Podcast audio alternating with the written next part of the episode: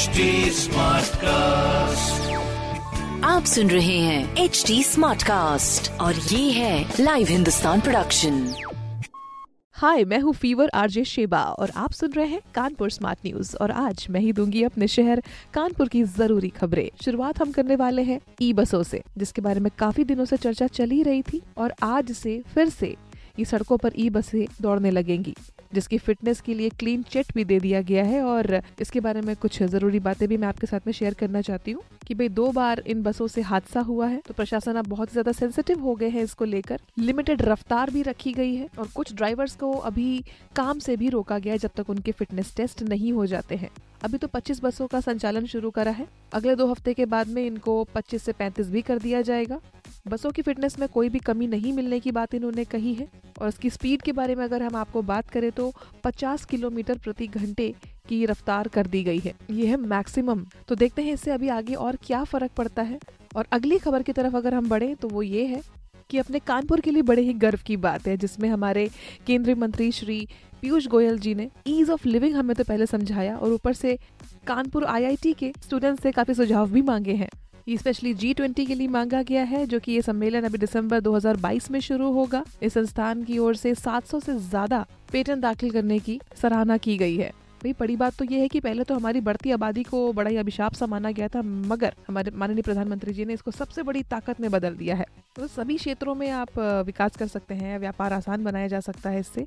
और इसमें काफ़ी सारे सुझाव अभी तक कुछ लोग दे भी चुके हैं। तो अपने कानपुर के लिए तो गर्व की बात है, और अपने देश के लिए भी।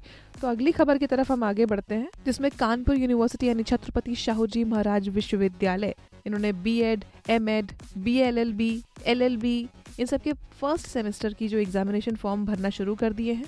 यूनिवर्सिटी एसोसिएशन के जो अध्यक्ष हैं, इन्होंने ये बताया कि 19 फरवरी तक ये संस्थागत बैक पेपर और वो जो भूतपूर्व छात्र छात्राएँ हैं, वो ऑनलाइन सबमिशन की जो एग्जामिनेशन का फ़ीस है, वो जमा कर सकते हैं। और विश्वविद्यालय इसकी परीक्षा की स्केड्यूल बहुत ही जल्दी जारी कर देगा तो तैयारी पूरी तरह से कर लीजिए। और कुछ और परीक्षाओं के बारे में अगर हम बात करें तो council for the Indian school certificate examination इनसे संबंधित स्कूलों ने कहा है कि जल्दबाजी में प्री बोर्ड परीक्षाएँ ना कराई जाए। दूसरे टर्म में परीक्षाओं का जो कोर्स है, पूरा कराने के बाद ही इनका रिवीजन करा लें। इसके बाद ही प्री बोर्ड एग्जामिनेशन कराएँ। और दूसरे टर्म की जो एग्जामिनेशन है, वो अप्रैल के लास्ट वीक में पॉसिबल हो सकती हैं। पहली बार सीबीएसई और आईसीएसई टेंथ और ट्वेल्थ की बोर्ड एग्जामिनेशन को दो टर्म में करा रहे हैं। पहले टर्म की ऑब्जेक्टिव एग्जामिनेशन हो चुकी है और दूसरे टर्म की एग्जामिनेशन अप्रैल में है। और सीबीएसई की बात करें तो दूसरे टर्म की एग्जामिनेशन 26 अप्रैल को शुरू हो रही है, जबकि आईसीएसई ने अप्रैल के लास्ट वीक में शुरू करने की जानकारी दी है। तो इसकी जो भी अपडेट्स होगी वो तो आपको बताएँगे और इसी के अलावा अगली खबर मैं आपको बता देना चाहती हूँ। ये जानकारी जीवन को लेकर है। हाँ जी, जल ही जीवन कहते हैं ना तो शहर के दो लाख लोगों की आबादी को अब शुद्ध पेयजल मुहैया कराया जाएगा, जिसमें गंगा के किनारे वाले वार्ड जो है, जैसे ग्वालटोली परमठ सूटरगंज सिविल लाइन्स ये सब, इन सब में जो अधूरे पंपिंग स्टेशन के बनाने का जो रास्ता है, वो साफ़ हो गया है। अब स्मार्ट सिटी में इनकी मरम्मत कराई जाएगी। अब जल निगम ने इन पाइपों की मरम्मत के लिए शासन से रकम भी मांगी थी। इसका इंतज़ार करने के लिए कहा गया था, मगर जल निगम के प्रस्ताव पर हमारे जो कमिश्नर डॉक्टर राजशेखर जी हैं, उन्होंने स्मार्ट सिटी की मदद से इन कार्यों को शुरू करने के लिए स्पेशल ऑर्डर्स दिए हैं। तो ग्वालटोली में भैरव घाट रैन बसेरा के पास में पंपिंग स्टेशन लंबे समय से अधूरा पड़ा था, जिसकी वजह से पेयजल की आपूर्ति रुकी हुई थी। अब इन सब स्टेशनों से जुड़े इलाकों में वाटर कनेक्शन किया जाएगा। इन पाइपलाइंस को भी नए तरीके से डाला जाएगा मतलब नई पाइपलाइंस मिलेंगी। और जो पोल्यूटेड पानी मिल रहा था, वो अब नहीं होगा। जो पुरानी लाइनें जर्जर हो चुकी थी और जो नालों से होकर निकली हैं, उनको भी ठीक कराया जाएगा। और यही परमट और सूटरगंज इलाके में भी है।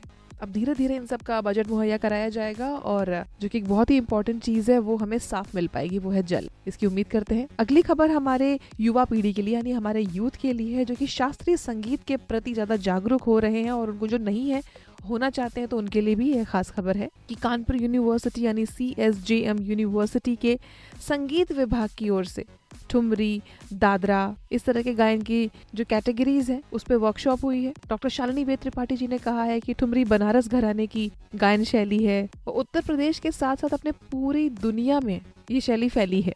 अवधि, भोजपुरी, ब्रज भाषा इन सबसे ये बहुत ही ज़्यादा इंस्पायर्ड है। तो इंडियन क्लासिकल म्यूज़िक जो है, वो कहीं विलुप्त ना हो जाए इंस्टिंक्ट ना हो जाए, इसीलिए नई पीढ़ी को यानी यूथ्स को अभी ज़रूरत है कि जागरूक हो जाए और इस विरासत को हमेशा संभाल के रखे। तो इसकी जो वर्कशॉप है, ये ऑनलाइन ऑफलाइन अभी चलाई जा रही है तो अगर आपको अटेंड करना तो 21 फरवरी तक दोनों मीडियम्स में चलाई जाएगी। तो स्टूडेंट्स जो भी शास्त्रीय संगीत की तरफ़ रुझान रखते हैं तो वो इसको ज़रूर अटेंड करें और म्यूज़िक सीखिए। एंड हमारे कल्चर से जुड़िए। तो इस तरह की खबरों के लिए पढ़ते रहिए हिंदुस्तान अखबार। कोई सवाल हो तो ज़रूर पूछिएगा फेसबुक इंस्टाग्राम और ट्विटर पर। हमारा हैंडल है at the rate H T और इस तरह के पॉडकास्ट के लिए log on to W W W dot H T dot com आप सुन रहे हैं एच डी स्मार्ट कास्ट और ये था live Hindustan production HD Smartcast.